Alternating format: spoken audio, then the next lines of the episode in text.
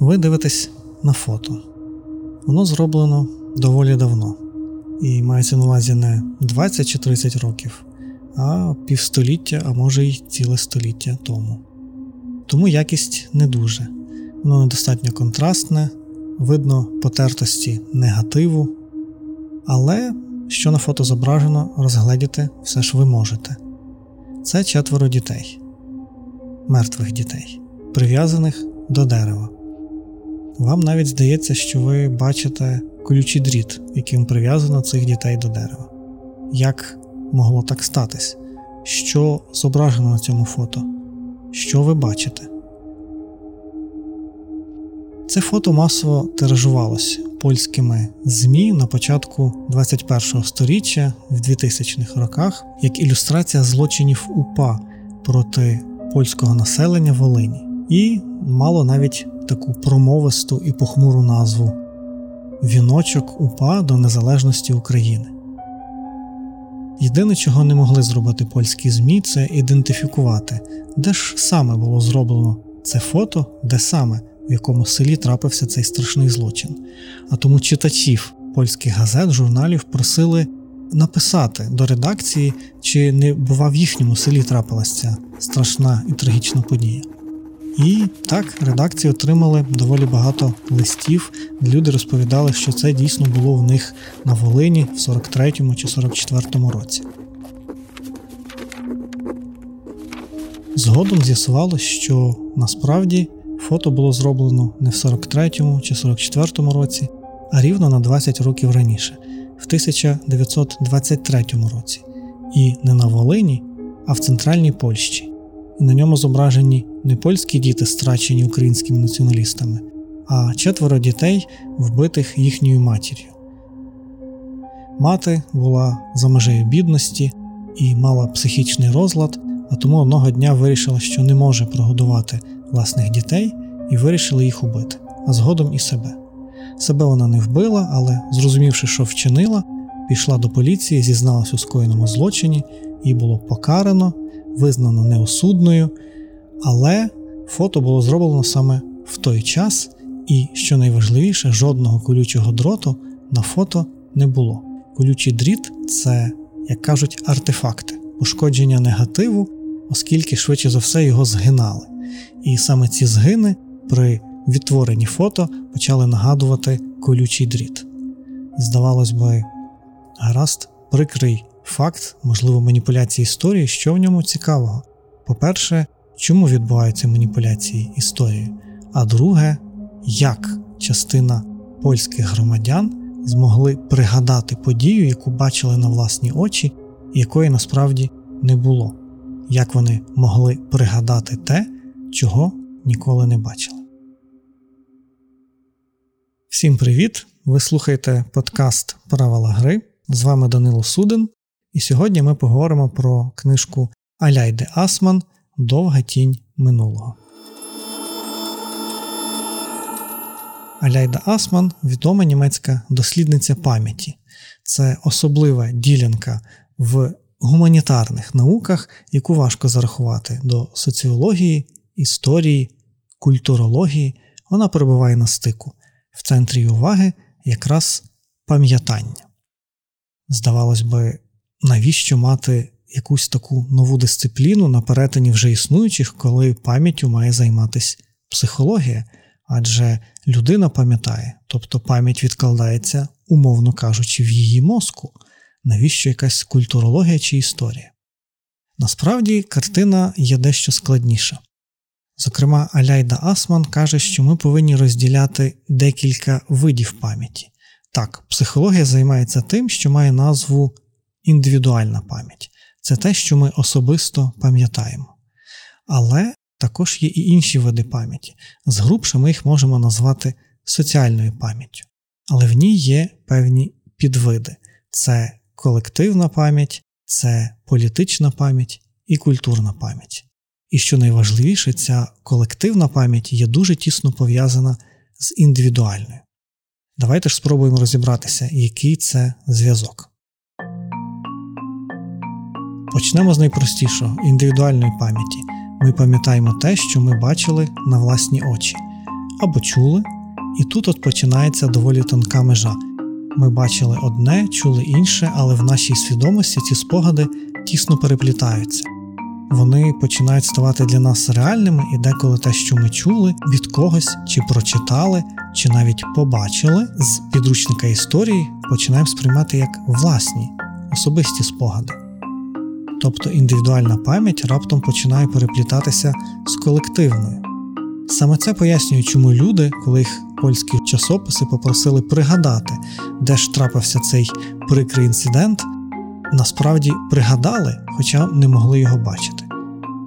Вони побачили ілюстрацію в часописі, а далі їм здалося, що вони це пам'ятали, тому що бачили на власні очі вже в власному селі. Отже, індивідуальна пам'ять деколи зазнає спотворень з боку колективної. Як так відбувається? Найперший рівень колективної пам'яті це соціальна пам'ять. Її назва не випадкова, соціальна, тому що походить від суспільства, від соціального. Це пам'ять, яку часто називають комунікативною. Вона з'являється через розмови людей між собою. Вони чи переказують спогади, чи обговорюють побачене на власні очі і таким чином утверджують, усталюють свої спогади. Ну, наприклад, ви слухаєте спогади ваших дідусів бабусь про радянське минуле.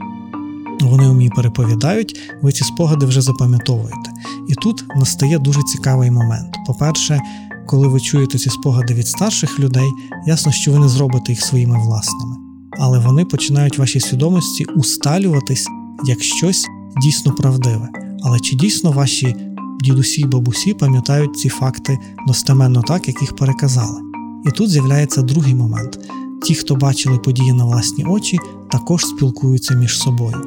І виявилось, що деколи вони можуть поділяти спільні спогади. Тобто, пригадуючи власний побут, наприклад, в Гулагу, в'язні починають через деякий час мати схожий набір спогадів про те, що з ними відбулося. Насправді ні. Це могло трапитись з кимось одним, але інші в'язні, колишні в'язні Гулагу починають пригадувати в лапках пригадувати, ніби це трапилось з ними. Отже, комунікативна пам'ять раптом починає сприйматися як індивідуальна. Ці люди забувають, що вони почули цю історію від когось, але сприймають це як власний досвід. Як так може бути?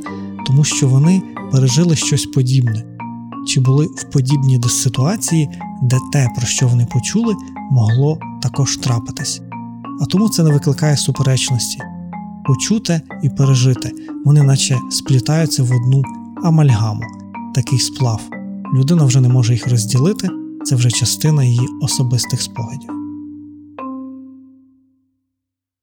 Комунікативна пам'ять є лише першою сходинкою, оскільки ми тут маємо слухати спогади тих, хто бачив це на власні очі. Або, як ми вже знаємо, почув, але це теж пережити, це спогади про пережите, деколи переплетені з чужими, але теж спогадами про пережите. Натомість настають пізніше два вищі, більш абстрактні рівні це політична пам'ять і культурна пам'ять. Це вже ті види пам'яті, які передаються не усним спілкуванням, але через певні, називаємо їх так, символічні носії. Це можуть бути пам'ятники, це можуть бути фільми, це можуть бути книжки, це можуть бути музейні експозиції. В них вбирається, передається досвід, який люди пережили, який вони зазнали, але він вже усталюється через певні форми, які можуть жити за межами конкретних біографій. Тобто люди, які пережили ці події, з часом можуть відійти у вічність, але їхня пам'ять збережеться, бо ми маємо її закріпленою навіть деколи і просто в аудіо чи відеозаписах. Будь-хто може потім їх переглянути і пригадати. Тоді в чому відмінність між політичною і культурною пам'яттю? Межа між ними насправді доволі тонка. З одного боку, політична пам'ять часто виконує певні політичні цілі. Деколи це можуть бути маніпуляції з минулим, а деколи дещо інше. Зараз ми про це поговоримо. Культурна пам'ять вона радше є не політичною, але те, що є важливою частиною групи як такої. Тут ми не можемо побачити чітких якихось владних мотивів, і тому часто культурна пам'ять також є особистою пам'яттю, але ми розуміємо, що ми її пережили не особисто, а дізналися про неї з підручників, з експозицій тощо. Деколи межа між культурною і політичною пам'яттю якраз е, проходить в тому, чи вона є, скажімо так, проблематичною чи інструментом політичної боротьби. Ну, наприклад, пам'ять про війну у В'єтнамі. Зараз ми можемо сказати, що це частина культурної пам'яті американського суспільства. Вона не сприймається як предмет дебатів. Є розуміння, що з одного боку солдати пережили тяжкий травматичний досвід у В'єтнамі, з іншого боку, є розуміння, що вони виконували накази, які часто були злочинними, і сама війна. Часто має ярлик такої брудної війни, яку американці вели в В'єтнамі несправедливо. Це трактування війни у В'єтнамі, яке поширене зараз. Ясно, що не всі люди його поділяють, але більшість суспільства має десь таке уявлення. Втім, якби ми спробували запитати американців про те, як вони пам'ятають війну у В'єтнамі раніше, в 70-х, 80-х роках ХХ століття ми почули набір все ж таки протилежних уявлень. Одні б казали, що це виправдана війна, і наші хлопці нічого поганого в В'єтнамі не роблять, або просто змушені боротися з набагато підступнішим і небезпечнішим ворогом. А опоненти би навпаки казали, що всі солдати є злочинцями, і ця війна є несправедлива, і взагалі всі, хто беруть в ній участь, є поганими людьми. Ми пам'ятаємо вже з подкастів про Мілгрема, про Ганну Арен, що хороші люди можуть, опиняючись в поганих умовах, чинити погані вчинки. Але тут нас цікавить інше, як це суспільство пам'ятає. Власне, в 70-х і 80-х це радше була політична пам'ять, інструмент політичної боротьби. В 21 столітті це радше культурна пам'ять, коли ми можемо більше говорити про в'єтнамський синдром, тобто оцей посттравматичний стресовий розлад, який переживають люди, зазнавши важких травматичних подій, зокрема і на війні. Таким чином, політична і культурна пам'ять вони взаємодіють між собою. В випадку України, вертаючись до історії, з якої ми починали, історія УПА, вона з одного боку і політична, з іншого боку, вона починає переходити в рубрику і культурної. Ми маємо і дискусії, як потрібно пам'ятати УПА. З іншого боку, ми маємо речі, стосовно яких суспільство вже не сперечається. Це частина, яка об'єднує людей.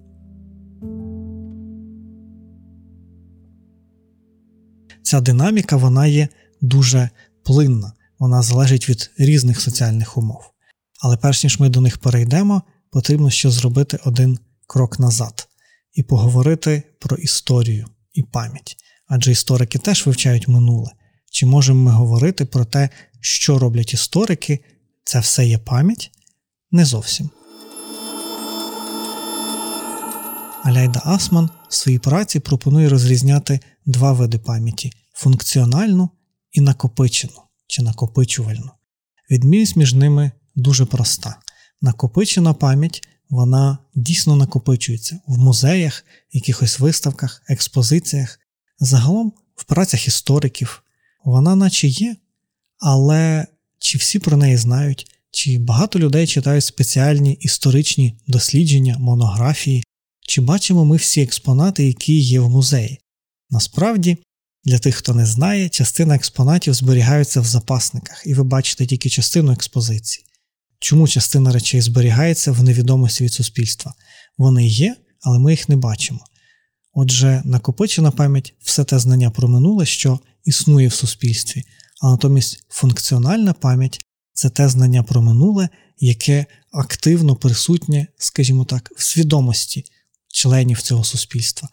Тобто та пам'ять, яка є, скажімо так, живою, апеляція до якої проходить легко, бо всі учасники суспільства пам'ятають, про яку подію з минулого йдеться.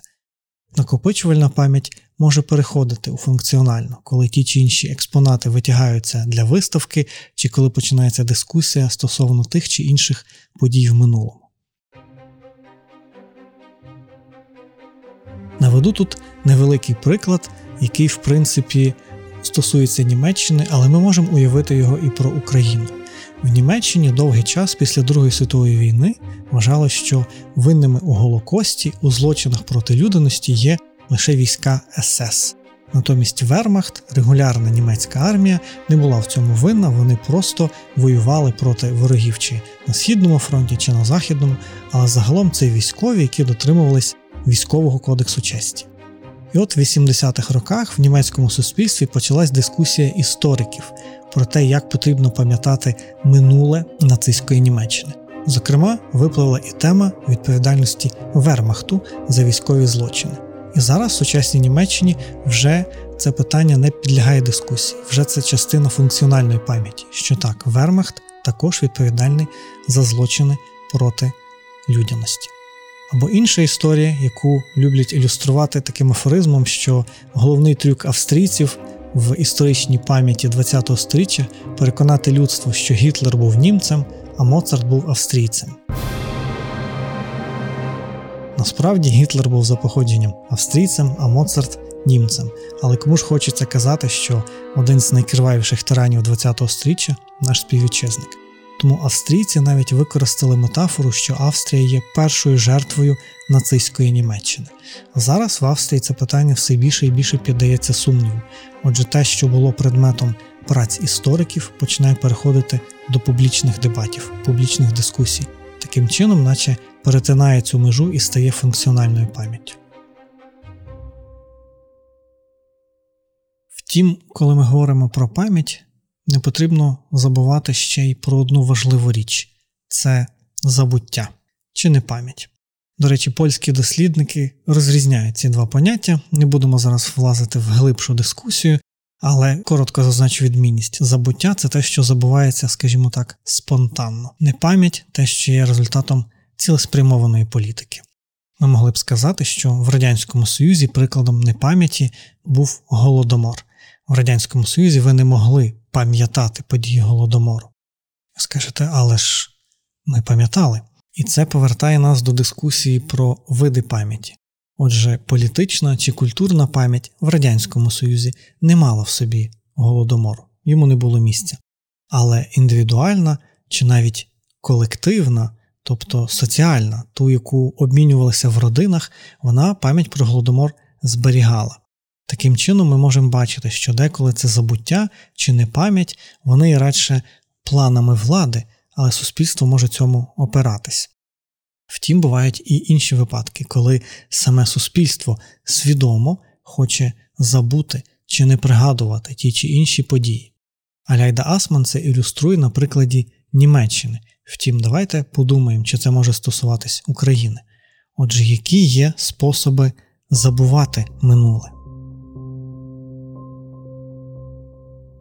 Перший з них це те, що Асман називає взаємне зарахування вини. Вона це ілюструє прикладом з німецької історії. Ми знаємо, німці в Другій світовій війні винні у низці злочинів, зокрема в Голокості. Втім, також, якщо поцікавити історію Німеччини, особливо в 44-45 роках, ви виявите, що вона зазнала також страшних, деколи спустошливих бомбардувань авіацією західних союзників. Найвідомішим прикладом є бомбардування Дрездена, яке знайшло своє відображення в романі Курта Вонегута Бойня номер 5 Ідея таких бомбардувань була з одного боку знищити важливі військові стратегічні об'єкти, але деколи мета чітко означувалася як терор залякування простого цивільного населення, таким чином, наче створюючи тиск на німецьку владу, щоб вона припинила опір і капітулювала. Отже, частина з цих бомбардувань передбачали знищення населених пунктів, де не було військових об'єктів, наприклад, як бомбардування містечка Вюрцбург в Західній Німеччині, яке трапилось після Дрезденського бомбардування і вважається в плані кількості знищеного страшнішим від Дрезденського. 90% міста було спустошено, і також пропорційно до населення міста було вбито набагато більше людей. Ці бомбардування в німецькій чи політичній, чи культурній пам'яті були відсутні до початку 21-го століття, адже їх сприймали як спосіб сказати так, ми, німці, в Другій світовій війні зробили багато поганих вчинків, але дивіться, що західні союзники зробили з нами: знищення мирних міст, знищення населення. Хіба це нормальний спосіб ведення війни? Така стратегія часто використовується, коли певна група не хоче визнати в своєму минулому негативних вчинків. Тоді з'являється це взаємне зарахування вини. Так, ми вчинили щось погане, але дивіться, що зробили ви. До речі, зараз Асман могла би додати, що в Німеччині доведеться схожий процес це намагання показати, що не всі німці були погані, а деколи і союзники їхні місцеве населення чинило те, в чому раніше звинувачували нацистів. Я зараз згадую серіал Наші батьки, наші матері, де показано, що відповідальними за Голокост були не тільки Вермахт, не тільки частини СС, але також і місцеве населення, зокрема українці, білоруси. Це спроба перенести вину, сказати: дивіться, ми погані, але от не тільки ми. Другий спосіб це екстерналізація, намагання сказати, це не ми винні а хтось інший, наприклад, обставини чи інша група. Наприклад, це не вина німців, це вина нацистів. Але тут постає питання, хто не був гвинтиком цієї нацистської воєнної машини, чи можна всю вину покладати тільки на націонал-соціалістичну партію і її керівництво. Але ця стратегія, каже Асман, також використовується, щоб витіснити перекрій факти з минулого. Наступні стратегії це пробіли це те, про що група просто не хоче говорити, вона замовчує, наче каже, такого не було. Без жодних пояснень цього факту не було, він не трапився. Замовчування, каже Асман, дещо складніше, бо ми маємо замовчування як з боку жертв, яким важко згадувати свій травматичний досвід, так і замовчування з боку винуватців цих злочинів, або, як каже Асман, катів. Вони теж не хочуть згадувати це минуле. Тобто, якщо пробіли це радше не обговорення цього, то замовчування це свідоме промовчування, не згадування тих чи інших фактів. І останній, звісно, стратегія це фальсифікація, це намагання показати, що все було не так, як ви думаєте. У випадку з Голокостом це відома течія, яка є в суспільній і частково в історичній думці, яка каже, що Голокосту не існувало. Так вони і називаються Holocaust Deniers, ті, хто заперечують, що Голокост існував як такий ми можемо схожі речі, схожі стратегії перенести і подивитися, чи вони дійсно працюють в українському контексті. Я вже згадував голодомор. Чи були фальсифікації? Так, радянська влада казала, що дійсно був не врожай, але голоду як такого не було. Тобто той факт, про який ви говорите, він не зовсім є. Або сучасна російська історія каже, голод був, але насправді це перебільшення. Всьому винні були, зокрема, місцеві куркулі, які не хотіли віддавати хліба державі. Через це населення голодувало, що не могло отримати соціальної допомоги від радянської держави. Це фальсифікація. Насправді, динаміка відносин між владою і населенням в плані збору хліба була дещо інша, але намагання вигородити, зокрема радянську систему, призводить до такого пояснення.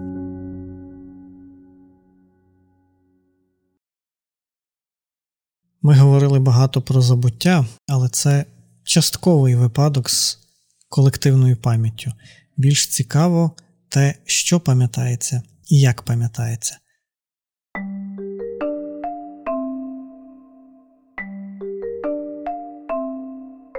Тут теж Аляйда Асман виділяє декілька і закономірностей, і проблемних точок.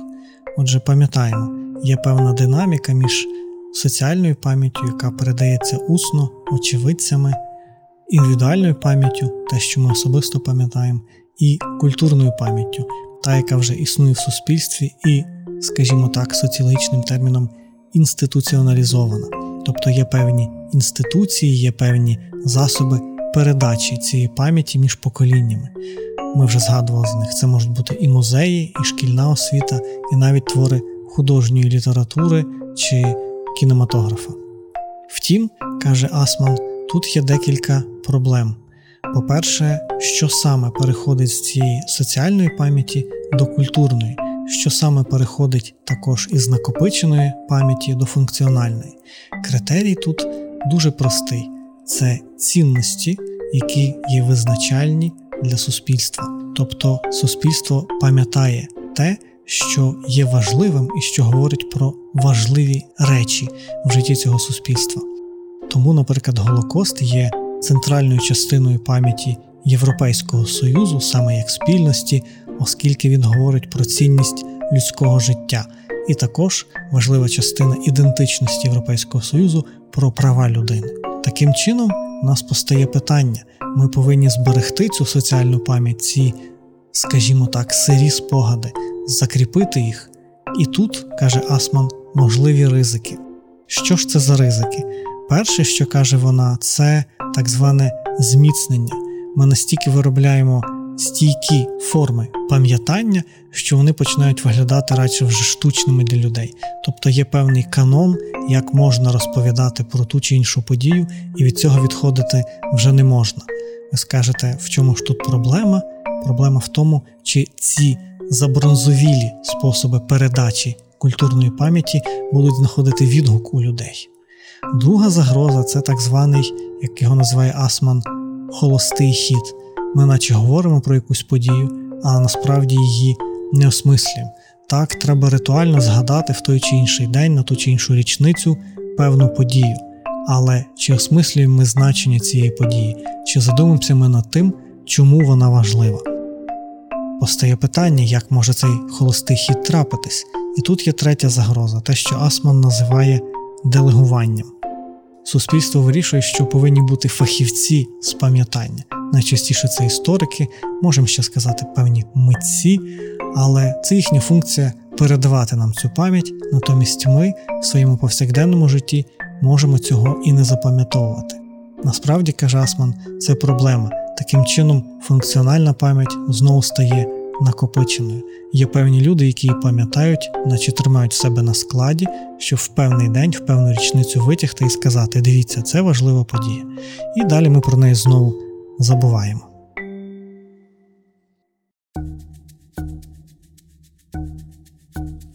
Іншою проблемою є тривіалізація. Пам'ять стає настільки тривіальною, що чимось це нагадує делегування чи холостий хід. Ми про неї пам'ятаємо не тільки на річниці, але загалом якихось особливого відгуку емоційного вона не викликає. Ну так, важливе знання, треба це пам'ятати, і що з того.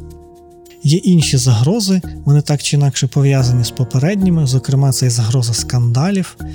Асман показує, що динаміка культурної пам'яті взаємодії із ЗМІ дуже цікава. ЗМІ не можуть виступати носієм передачі пам'яті, вони радше виступають носієм актуалізації пам'яті. Чому? Тому що ЗМІ керуються логікою, скажімо так, сенсацій.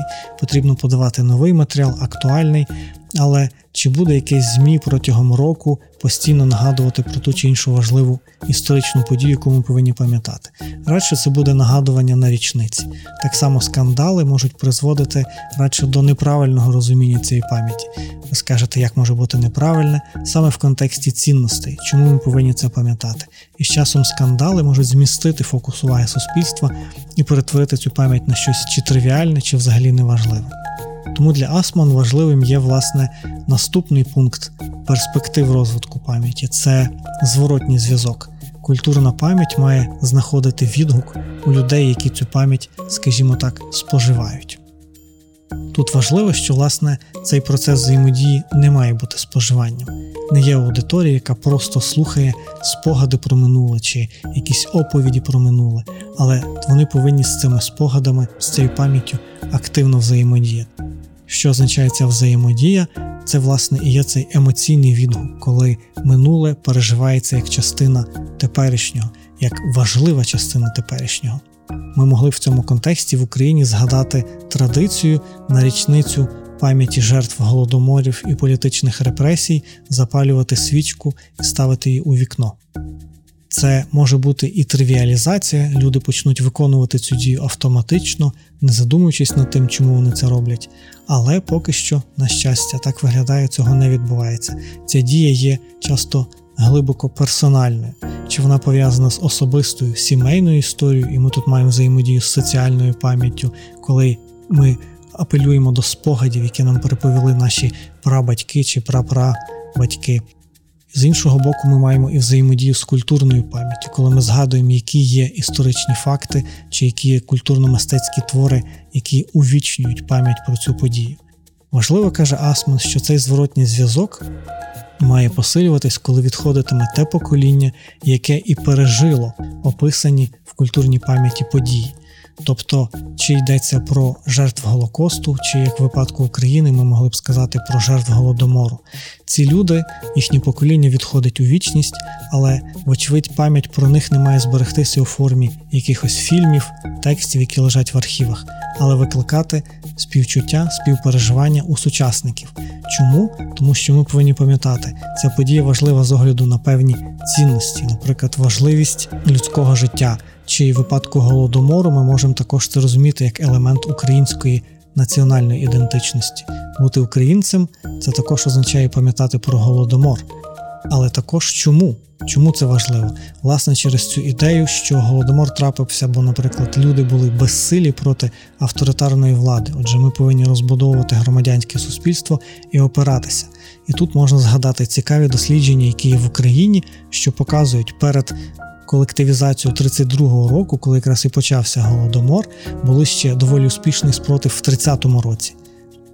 Чому ж він провалився? Власне, через відсутність співпраці громадянського суспільства. Пам'ять про минуле це не просто пам'ять, це також і дискусія про теперішнє, про те, куди нам рухатись у майбутнє, яким нам будувати майбутнє наше суспільство, майбутнє наших дітей. Тому Аляйда Асман і показує, зв'язок з пам'яттю зворотній має бути сильним, щоб коли відійде покоління очевидців, ця пам'ять не перетворилась на просто сторінку з підручника з історії, тобто не стала накопиченою пам'яттю, але далі була живою. Адже те, що ми пам'ятаємо, визначає і те, ким ми є зараз, в цей момент часу. Аляйда Асман вивчаючи цю динаміку пам'яті, вивчаючи і способи уникати незручної пам'яті, накреслює наче шлях, яким би мали ми проходити в українському суспільстві, зокрема в осмисленні сторінок українського минулого. Дискусія про волинську трагедію, з якої ми починали, один з таких випадків. Хто винен у волинській трагедії? Вочевидь, що так, можна покласти вину на українську повстанську армію, але чи виключно вона є винною в цій ситуації? Чи не ризикуємо ми, говорячи про польську вину у попередніх подіях, які передували цьому, говорити про власне оце взаємозарахування вини? Так, ми винні, але й ви винні. Чи навпаки, можливо, буде використовуватись стратегія екстерналізації? Це не українці винні, а хтось там, наприклад, провокації з боку певних чи німецьких чи радянських спецслужб. Важливо, що історичні дослідження можуть показати, так, і такі факти мали місце, але ми повинні також в дискусії про пам'ять думати, що саме ми повинні з минулого зберегти в теперішньому, а що саме ми повинні пам'ятати як вчинки, яких краще уникати, які є негативними і злом. Бо стратегія замовчування, витіснення, фальсифікації можуть привести до того, про що говорить Асман, що непроговорене, необговорене, необдумане минуле перетвориться на привида, який все вертатиметься і вертатиметься до нас теперішніх і майбутніх. Яким ж було завершення історії цієї фотографії? Воно водночас і страшне, і водночас оптимістичне. Ця фотографія настільки була розтережована в польських ЗМІ, що навіть з'явилася низка пам'ятників жертвам насильства з боку українських націоналістів, які відтворювали це фото. Але і це є хороший знак на майбутнє. Після численних дискусій, зокрема і відповідей з українського боку, і також голосів розуму з боку польських істориків, з'ясувалося, що це фальсифікація. Це фото не стосується подій на Волині 1943 року. А відповідно, після того пам'ятники, встановлені за зразком цієї фотографії, були знесені в Польщі. Так, ми знаємо, що зараз в Польщі історична політика рухається способом, який не дуже передбачає порозуміння з Україною. Але те, що сталося в 2007-2008 роках, коли все ж таки було демонтовано ці пам'ятники, і навіть не збудовано один помпезний пам'ятник у Варшаві, який мав відображати цю вигадану сфальсифіковану подію. Вони показують, що, на щастя, хоч і минуле кидає довго тінь на наше суспільство, з цією тінню можна боротись і рухатись все ж до кращого, більш гідного майбутнього. Ви слухали подкаст Правила гри. Якщо вам подобається те, що ми робимо, про що говоримо, ставте 5 зірочок на Apple Podcast і залишайте ваші відгуки. А наступного разу ми поговоримо про те, чому майбутнє наших дітей залежить від того, чи ми купили квиток у тролейбусі.